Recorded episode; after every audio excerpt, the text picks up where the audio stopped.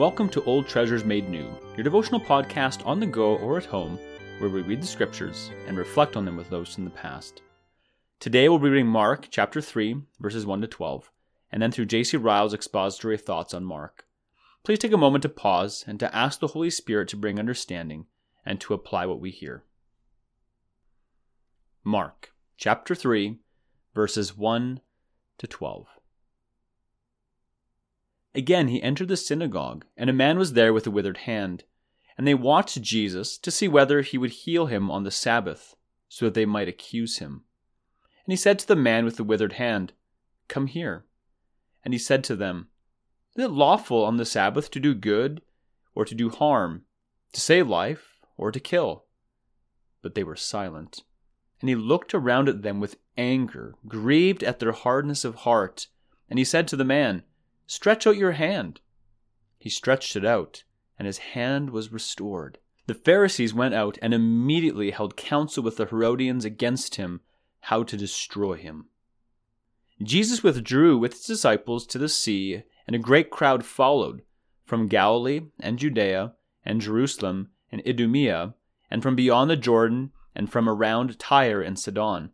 When the great crowd heard all that he was doing, they came to him and he told his disciples to have a boat ready for him because of the crowd, lest they crush him, for that he had healed many, so that all who had diseases pressed around him to touch him. And whenever the unclean spirits saw him, they fell down before him and cried out, You are the Son of God! And he strictly ordered them not to make him known. This is the word of the Lord. These verses show us our Lord again working a miracle.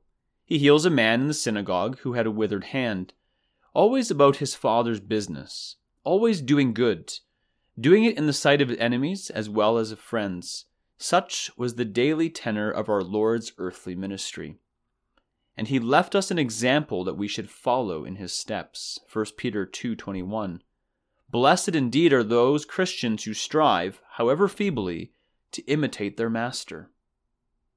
Let us observe in these verses how our Lord Jesus Christ was watched by his enemies. We read that they watched him, whether he would heal him on the Sabbath day, that they might accuse him.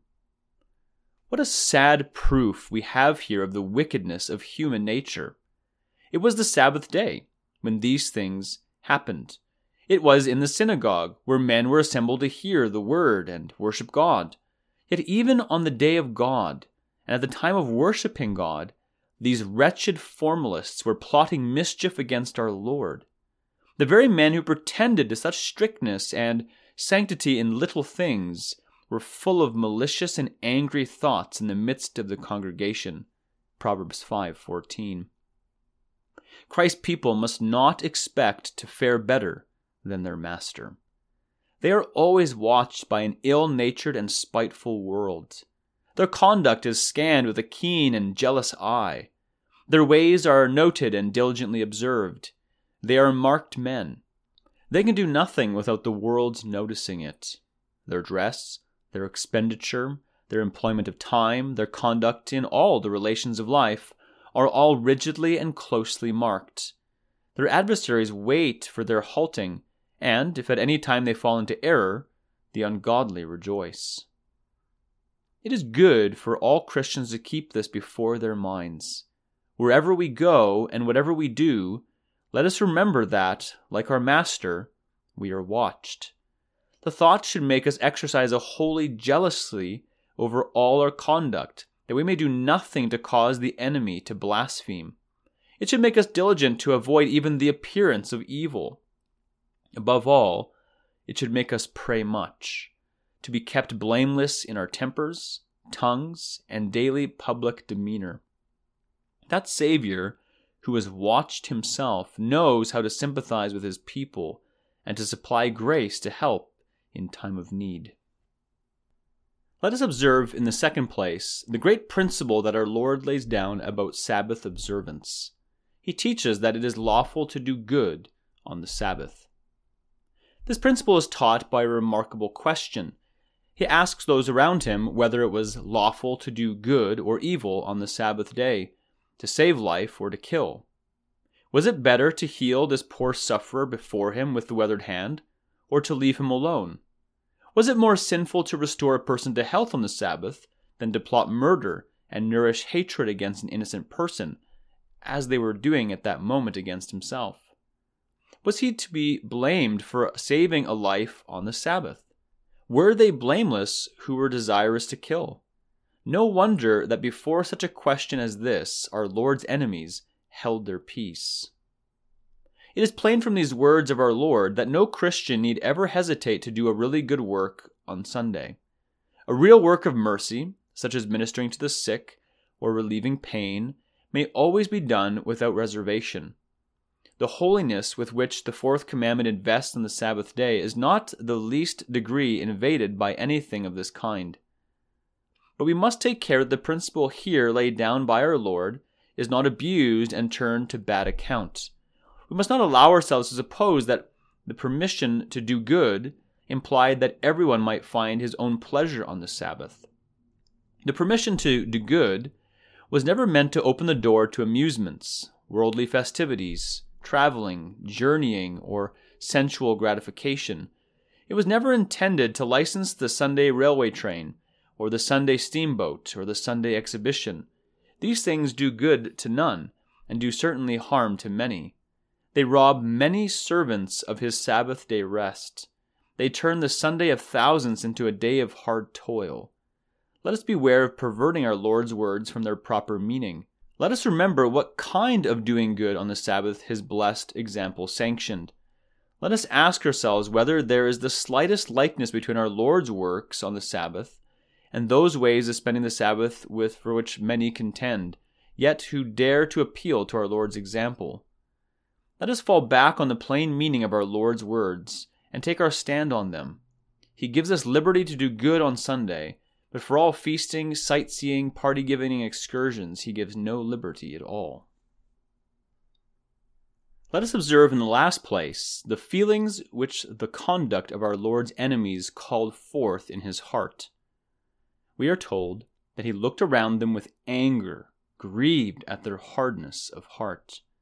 This expression is very remarkable and demands special attention. It is meant to remind us that our Lord Jesus Christ was a man like ourselves in all things, sin only excepted. Whatever sinless feelings belong to the constitution of man, our Lord partook of and knew by experience. We read that he marveled, that he rejoiced, that he wept, that he loved, and here we read that he felt anger. It is plain from these words that there is an anger which is lawful, right, and not sinful there is an indignation which is justifiable, and on some occasions may be properly manifested. The words of Solomon and Paul both seem to teach the same lesson. The north wind brings forth rain, and the backbiting tongue angry looks. Be angry and do not sin. Proverbs 25:23 and Ephesians 4:26. Yet it must be confessed that the subject is full of difficulty. Of all the feelings that man's heart experiences, there is none perhaps which so soon runs into sin as the feeling of anger. There is none which, once excited, seems less under control. There is none which leads on to so much evil. The length to which ill temper, irritability, and passion will carry even godly men, all must know. The history of the contention of Paul and Barnabas at Antioch and the story of Moses being provoked until he spoke unadvisedly with his lips are familiar to every Bible reader. The dreadful fact that passionate words are a breach of the sixth commandment is plainly taught in the Sermon on the Mount. And yet here we see that there is an anger which is lawful. Let us leave this subject with earnest prayer, that we may all be enabled to take heed to our spirit in the matter of anger we may rest assured that there is no human feeling which needs so much cautious guarding as this. A sinless wrath is a very rare thing. The wrath of man is seldom for the glory of God. In every case, a righteous indignation should be mingled with grief and sorrow for those who cause it, even as it was in the case of our Lord. And this, at all events, we may be sure of, it is better never to be angry than to be angry and sin. That is the end of Ryle's expository thoughts for these verses. Let us carefully consider what we have heard today, and may the Lord be pleased to bring the growth for His glory.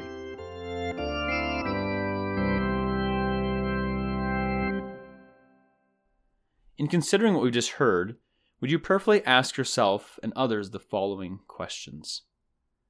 Do we live as those who are watched by the world around us, as those who bear the name of Christ and either live to commend the gospel or drag it through the mud? Do we pray as if our witness depends on it? Secondly, are we quick to justify our anger? Or do we realize that anger, even for righteous purposes, is a short jump away from sinful anger? Is anger an area in my life that gives Jesus a bad name to the watching world?